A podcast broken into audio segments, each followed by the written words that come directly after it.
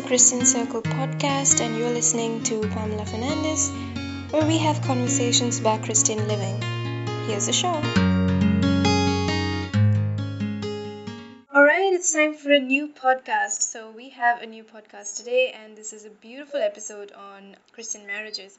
Uh, we also have an amazing lineup of people coming up uh, through July and August. If you've been praying for us, then I'm really thankful because those prayers have been working. We've had a number of people who've asked to come on the show, and we've had a, a number of people who've agreed to uh, speak to us. So thank you so much for your prayers. A big thank you to all those people who uh, agreed to come, as well as those people who are working for us behind the scenes, those who are transcriptioning, those people who help us with the hosting, audio cleanup, all of them. So big thank you to the rest of the team as well keep praying for us. Uh, please do pray for our guests who make time early in the morning, late in the night to come onto the show and uh, somehow spend, you know, 40 minutes talking about their Christian lives.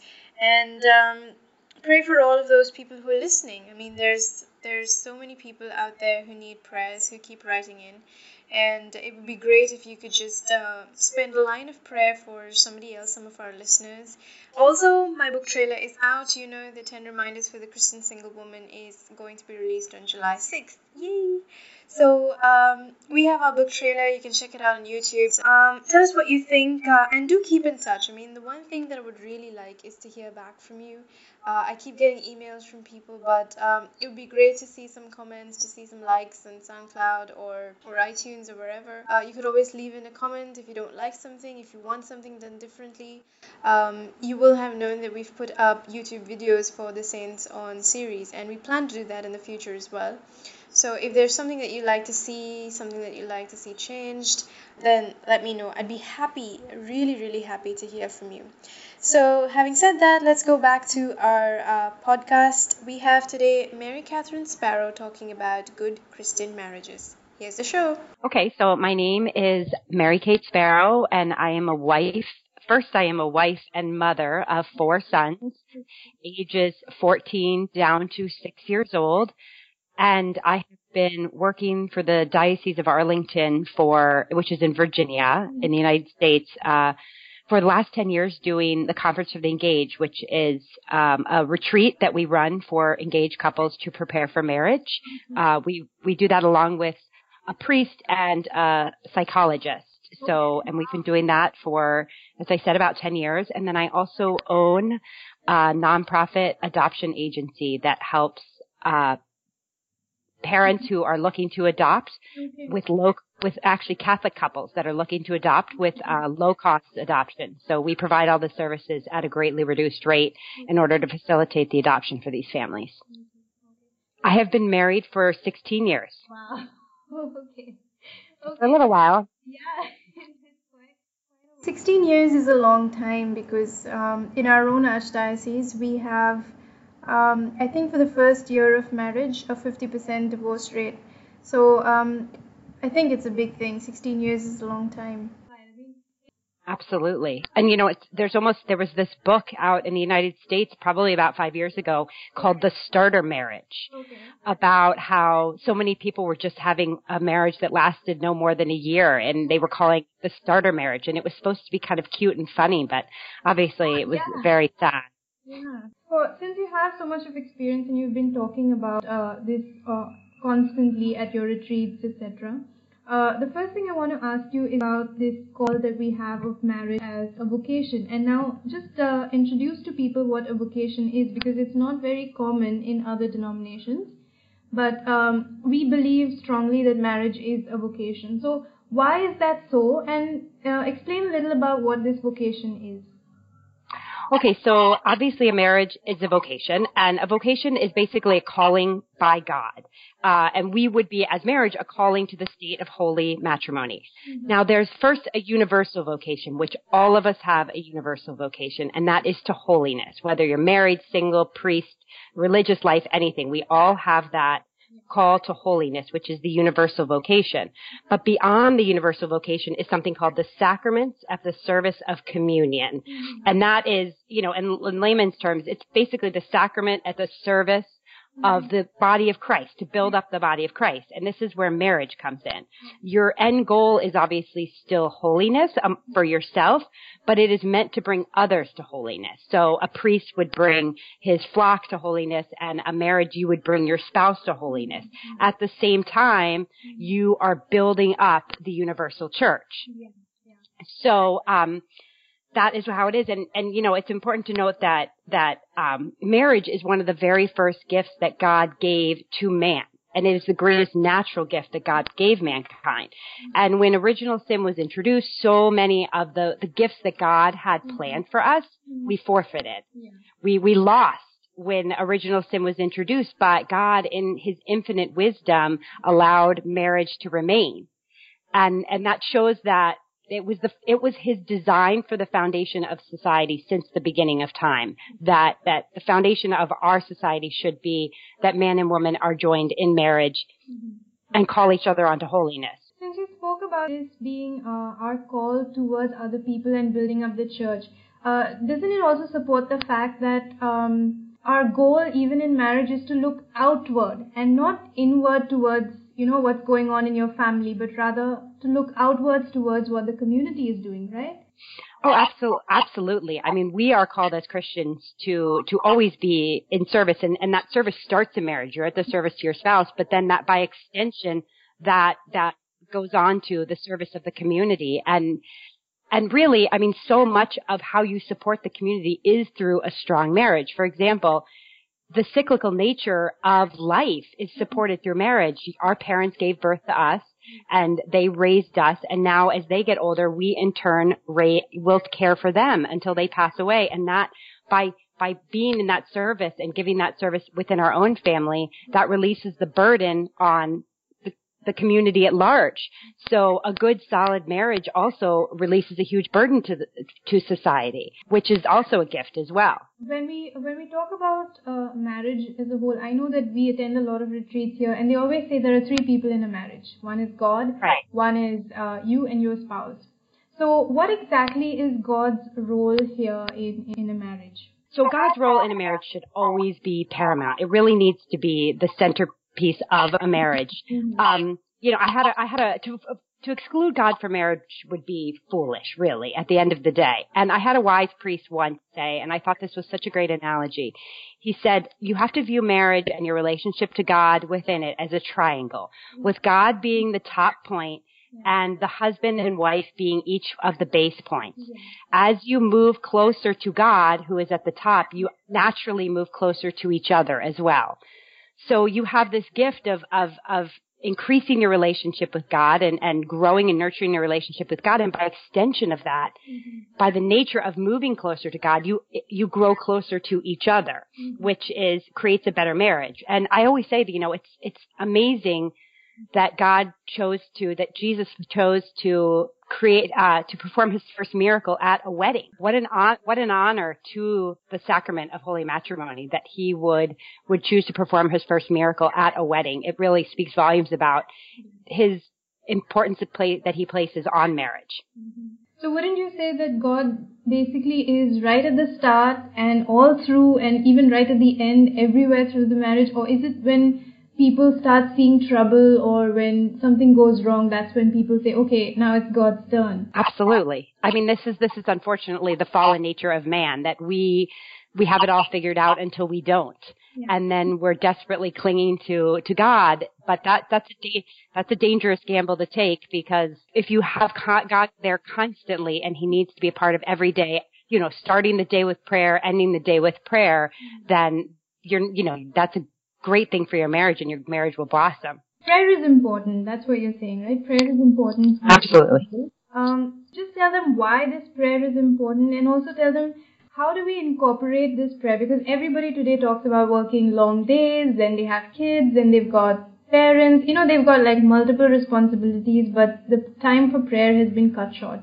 So how do they uh, incorporate this prayer into their busy lives? Well, that's so true. You know, prayer, I would say that prayer isn't just important, it's essential for marriage. When we speak to the engaged couples, we say something that can sound kind of ominous, but, but there's a, there's a reason for it. We, we get up to the couples and we say, you know, I can look at all these couples and usually at each meeting there's 180 people, so 90 couple. And we say, you know, I can get up in front of you and I can't predict whether any of you will be happy, mm-hmm. whether, whether you'll have a happy marriage, whether you'll have uh, a wealthy marriage, a successful marriage. The only thing I can get up here and say with absolute certainty is that your marriage, you will suffer.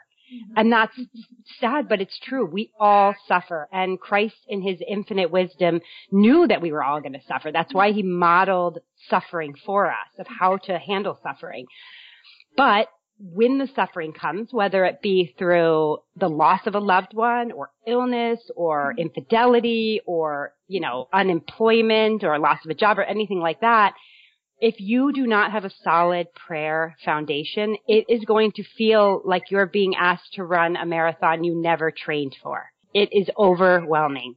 But when you have that solid prayer foundation, when you've laid the groundwork, you know, you've made the field fertile, mm-hmm. when it happens, it will still be hard, but you, it won't overtake you. You can keep pace with it. And that is the difference. That is the goal. And, you know, I just, I have, um, uh, a dear, my niece right now is, is giving, unfortunately, she's in her third trimester and they found that the baby had passed away. And so she has to, you know, go through the, the birthing process right now. And, and, and it's obviously what was something that was supposed to be very, very joyful in her marriage is, is becoming something very tragic. And, but she had mentioned that she had been going to daily mass for the last mm-hmm. seven weeks mm-hmm. and how she just, this peace yeah. was just there. And that's only something that can come through prayer. And, and that she had laid foundation for that. And now she's reaping the rewards of having built up that great prayer life. But you're right. I mean, the, that we are busy, uh, too busy, obviously. I, I mean, you know, I'm always bemoaning to my husband, we're too busy, we're overscheduled, the kids do too much.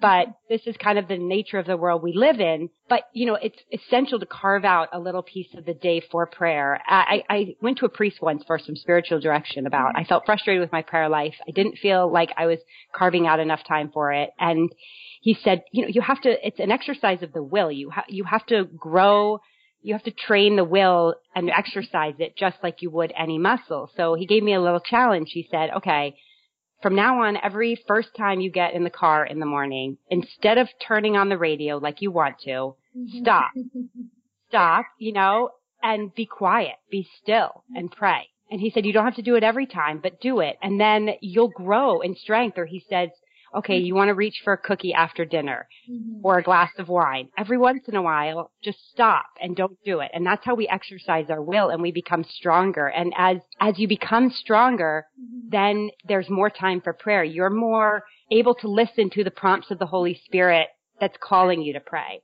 And my husband and I choose, we pray together at the end of the night. And I'm not, you know, I'd love to say that we're sitting here praying, you know, all three, uh, four mysteries of the rosary, but we're not. It's, it's a small prayer, but it's, it's just the, the idea that you're taking a moment of quiet together to thank God for the day and prepare for, for the next day. And, and not everyone can do the evening. The evenings can, we happen to have jobs and families where we can, we can do that at the end of the day, but for some people it needs to be the morning. It's just the effort. God, I think, recognizes and celebrates the effort not necessarily, and you know, he, he responds to it. He knows what, how busy we are, so he, he celebrates the fact that we took five minutes to do that. Would you say that, um, you know, there's two parts to this. One is your own individual prayer, and one is that with your spouse or your partner. And, uh, both are necessary, I think, if you want to grow closer or if you, if you're focusing on, on a, on a marriage, right? I have my own prayer that we pray separately because obviously he works, we don't work together or anything like that. And I spend a lot more time with the kids because he's away at his office all day. But I try and pray the rosary every day. And when I do, I, I feel the effects of it. I feel the peace in my life. And when I don't, I, I'm keenly aware of its missing. And I don't always hit the mark. I do not always pray the rosary every day. Of course, I'm great in Advent and I'm great in Lent and then I get sometimes lazy in the summer and stuff like that. Um, I mean, obviously the perfect prayer is the sacrifice of the Mass. So to celebrate on the weekend, on Sunday, Mass with your spouse is is a huge blessing to your marriage. But beyond that, if, if we can shoot to, to make maybe one daily mass a week, week together, mm-hmm. we, we try or, but you know, the bulk of our prayer life is separate, but it's, it's the, that evening prayer, which really does only last, you know, three to five minutes, just, you know, connecting at the end of, at the end of the day. So what would you suggest uh, in terms of something practical for those who are struggling? Because there are lots of people now who are on, you know, on the, the very edge and they're not sure what they're going to do with their problems or their life partners. They're, they're thinking about, uh, you know, uh, annulments and divorces and separations. Uh, before they head to doing all that, what would you say you should do? I mean, what are the avenues you should exhaust before you think about all that? Well, if you come to a problem in your marriage or a difficulty, a struggle, or a difficult person that you happen to be married to, if it's something that a conversation cannot fix, mm-hmm. then seek help sooner rather than later. It is much easier to unpack a small suitcase than a large one, right? And my first piece of advice would be if you, to find a trusted priest or hmm. religious sister who would be willing to meet with you. I mean, we all know priests that are really gifted at hmm. interpersonal relations that just know people. They know how to, and they have a lot of experience dealing with things like this. Uh, even though they've never been married themselves, they ha- have a lot of experience dealing with this. And the added bonus is that there's no cost to it. So hmm. you're not committing to any big, you know, financial cost to, to go meet with them. And, and as I said, they, they do have so much experience. They've, it's kind of like confession. I mean, there's nothing you can say that they have not heard before. And they can give you practical tips. And the bonus of that is that if they do feel that you need actual medical help, whether, whether it be for, you know, mental health issues or maybe a psychiatrist or a psychologist, mm-hmm. you need professional services. Mm-hmm. They're a neutral party that's suggesting it. So it's not one spouse suggesting it and the other feeling attacked mm-hmm. or threatened. It's a priest, it's a neutral party that's suggesting it. And the other added bonus of that is that a lot of times parishes, I know for example our parish and in our diocese, if a, if a couple needs counseling, professional counseling services, they have you know, worked on um, a reduced rate. They secure reduced rates with some of our psychologists and psychiatrists who are willing to work with Catholic couples who are struggling but might not have the financial means to get help. So it's something that's good to approach them about because they can they can oftentimes mm-hmm you know, they can oftentimes set that up. They, they don't want any, any, at any time finances to preclude you from getting help with your marriage. And truly the number one thing I can say, especially when you're dealing with the hard times, the difficult times, because we're, they're, they're, they're in every marriage. It's, it's always going to happen, is to make sure you're going to the sacrament of confession. It is, you know, we have so many graces that we received at our baptism and then we received again at our confirmation. So we have all the graces to lead you know, a good holy life and to be able to approach a person with a good, you know, Christian attitude. But with sin, we, as I, I say, I give this example. We also teach baptism class and I, you know, I'm talking to the new parents about how important confession is. Mm-hmm. And I say, you know, you kind of got to look at confession like you threw your keys on a bed, on your bed. And then all of a sudden all the laundry that you need to fold is on top of it. Well, when you need to grab those keys because you're running out the door because you're late, you can't find them. So you can't access it and it becomes hard and complicated. Whereas the sacrament of confession, it's like you're clearing the bed off and the keys mm-hmm. are sitting there right for you. So when you need them, when your spouse does something irritating or mm-hmm. inappropriate or, or rude or, you know, anything like that, you can access the graces God gave you right there, the gifts that God gave you right there, so that you can, you cannot contribute to the problem, you can solve the problem but and, and, and a priest and a professional um, professional counselor is is really going to help with that. And there's really no shame in it. And I think that that is one of the blessings we have now mm-hmm. of of where we are at. We it's not shameful to say, you know what, we need help. Mm-hmm. Let's get help. We care enough about this marriage that that we're working through some stuff. And at the end of the day, nobody really needs to know. Yeah. But but it's but there isn't that stigma that that it used to be. You don't, everyone doesn't have to pretend that everything's perfect. But uh, when when exactly do you seek help? Like, for example, if you're just starting to see a problem, whatever it may be, uh, is that when you actually um, uh, go to a priest? Do you go alone? Do you take your spouse? I mean, what exactly do you do? I mean, you when you just start seeing an issue, or you feel uncomfortable, or there's something going on. Well, first talk to your spouse. That would be my, as I said before, you know, just try and have a conversation with your spouse. That is the first. And and if it doesn't go well, and the spouse is coming back at you with really feels that you're the problem, then I would, I would, I would set up a meeting to meet with your priest first by yourself. Mm-hmm. Let's see if, if I'm, the, if I'm the, the factor here or I'm the issue here. Obviously in certain situations like infidelity and stuff like that, you're talking about, you know, a much more extreme example. But then if, um, you know, if you really, if you feel like you're doing this work, but it's not, it's not getting better, there's no healing that's going on, then it's time to, to meet together with the priest, as, as long as the spouse is willing. I mean, unfortunately, we've all known marriages where one person wants to work on the things that are they're struggling with and the other person doesn't. And that's a real cross to bear.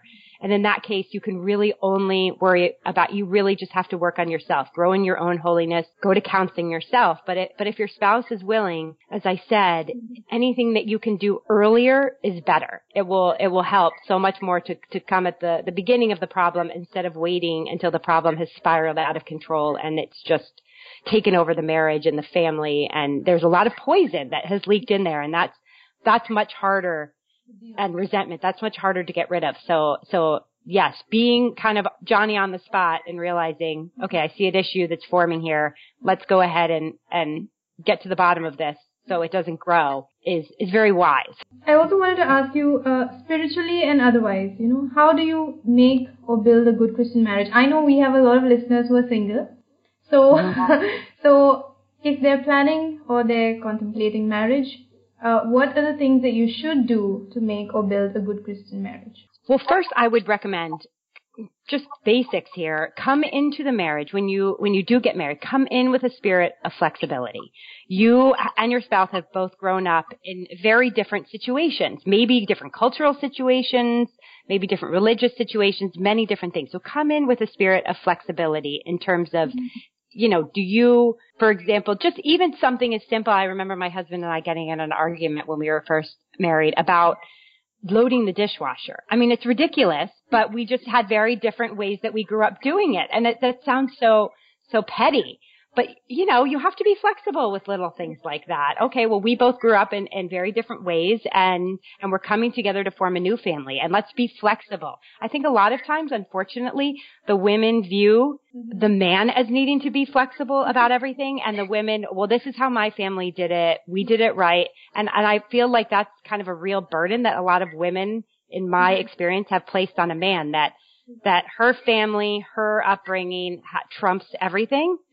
and, and so then, you know, you're, you're, it's a bit insulting to the husband. And so I think that, and then the other thing I would say is just to, you know, a lot of people view marriage as based on things you had in common, mm-hmm. but maybe someday you won't have in common anymore. And we all know couples that have get divorced and they say, oh, well, we, you know, we drifted apart. We didn't connect anymore. Well, that didn't just happen one day. That was allowed to happen slowly, bit by bit over years.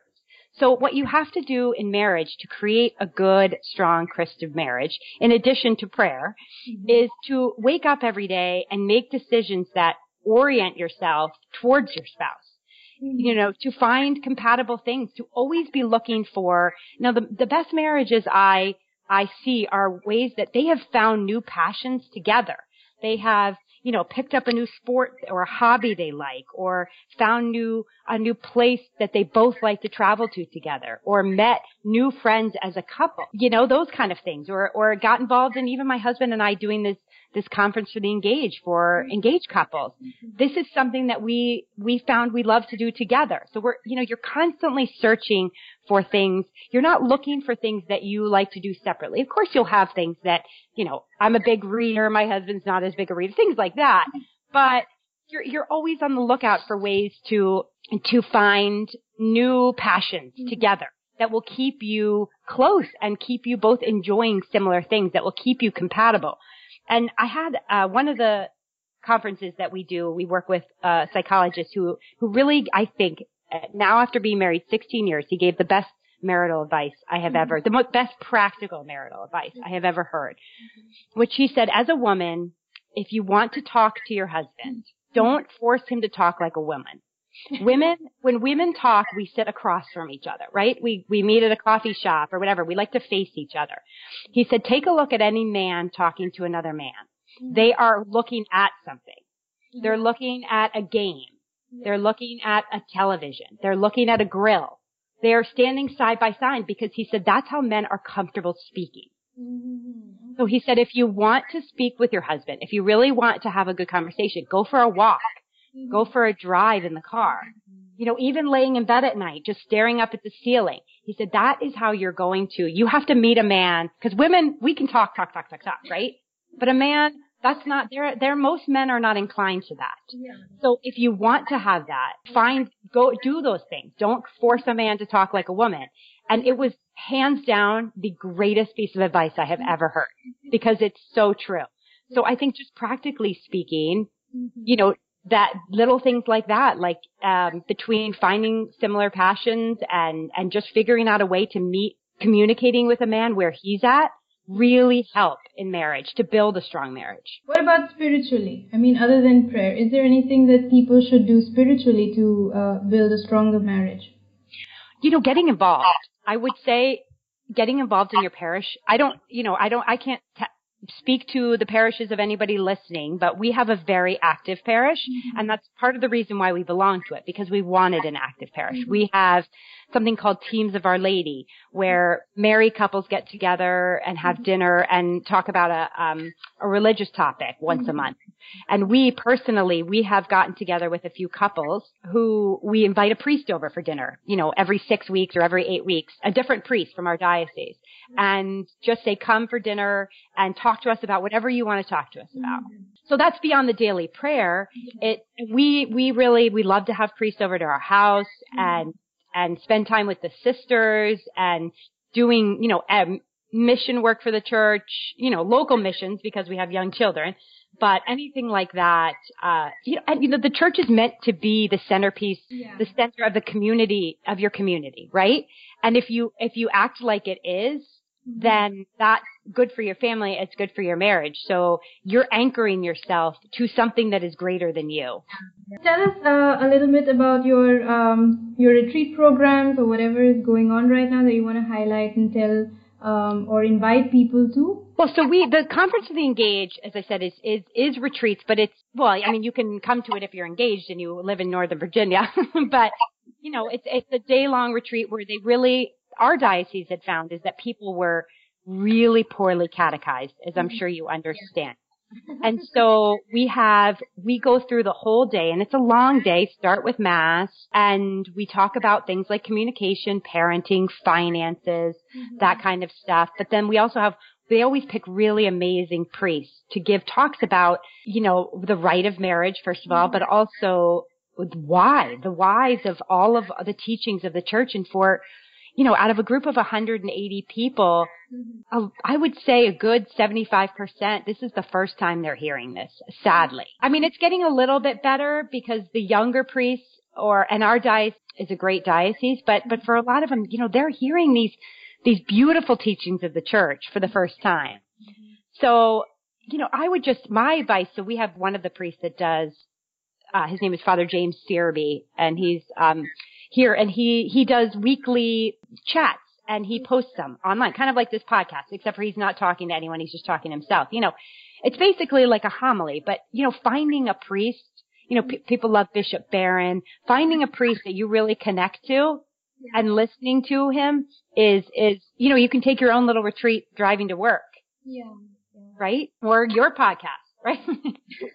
One of the priests that we teach baptism class with, he said, you know, if you want the people around you to have the gift of faith, you have to possess it first. You can, it's, it's not possible to give a gift that you don't possess. That makes no sense. So, you know, by, by working on and building up your own faith, you can give, you can give yes, you can give it to other people. So if people want to find you, Mary, I mean online, or they want to speak to you, or they want to get in touch with you about all of these things, where can they find you and how can they do so? Oh, well, that's sweet. um, I, I mean, the, the easiest way to get uh, in touch with me is to, I have, you know, through my adoption agency, which is Siena Adoption Services dot com, uh, named after St. Catherine of Siena, so S-I-E-N-A. Um, adoptionservices.com and there's a, you know, a contact us email link that you can email, but that, that's the easiest way. I haven't started posting a lot of other stuff yet, but I'm working on it. Uh, we've been, we've spent, we've spent the better part of two years setting up this agency and making sure we were in, in, you know, with state laws and all that kind of yeah. stuff. So it's really dominated the last two years. Are you on Twitter or any on Facebook or something? I am on I am on Facebook. Uh, Mary Kate Sparrow, S P A R R O W. See my my picture with my four boys up there. all right. So thank you so much, Mary, for agreeing to do this because uh, it's really hard to get people on a podcast, and it's even harder for people to talk about their faith for some reason. So right. I want to say thank you so much for coming and uh, making time out of your busy day. to oh no, thank you. I mean, this is the evangelization, right? This is the new yeah. evangelization. I, I can't thank you enough for, for taking part in it and taking an initiative to, to bring the beautiful teachings of the church to, to people. you'd like to get in touch with me, you could tweet me at Pamela Q Phones. I'm also on Facebook at Pamela Q Fernandez. So see you next time. Until then, God bless and take care.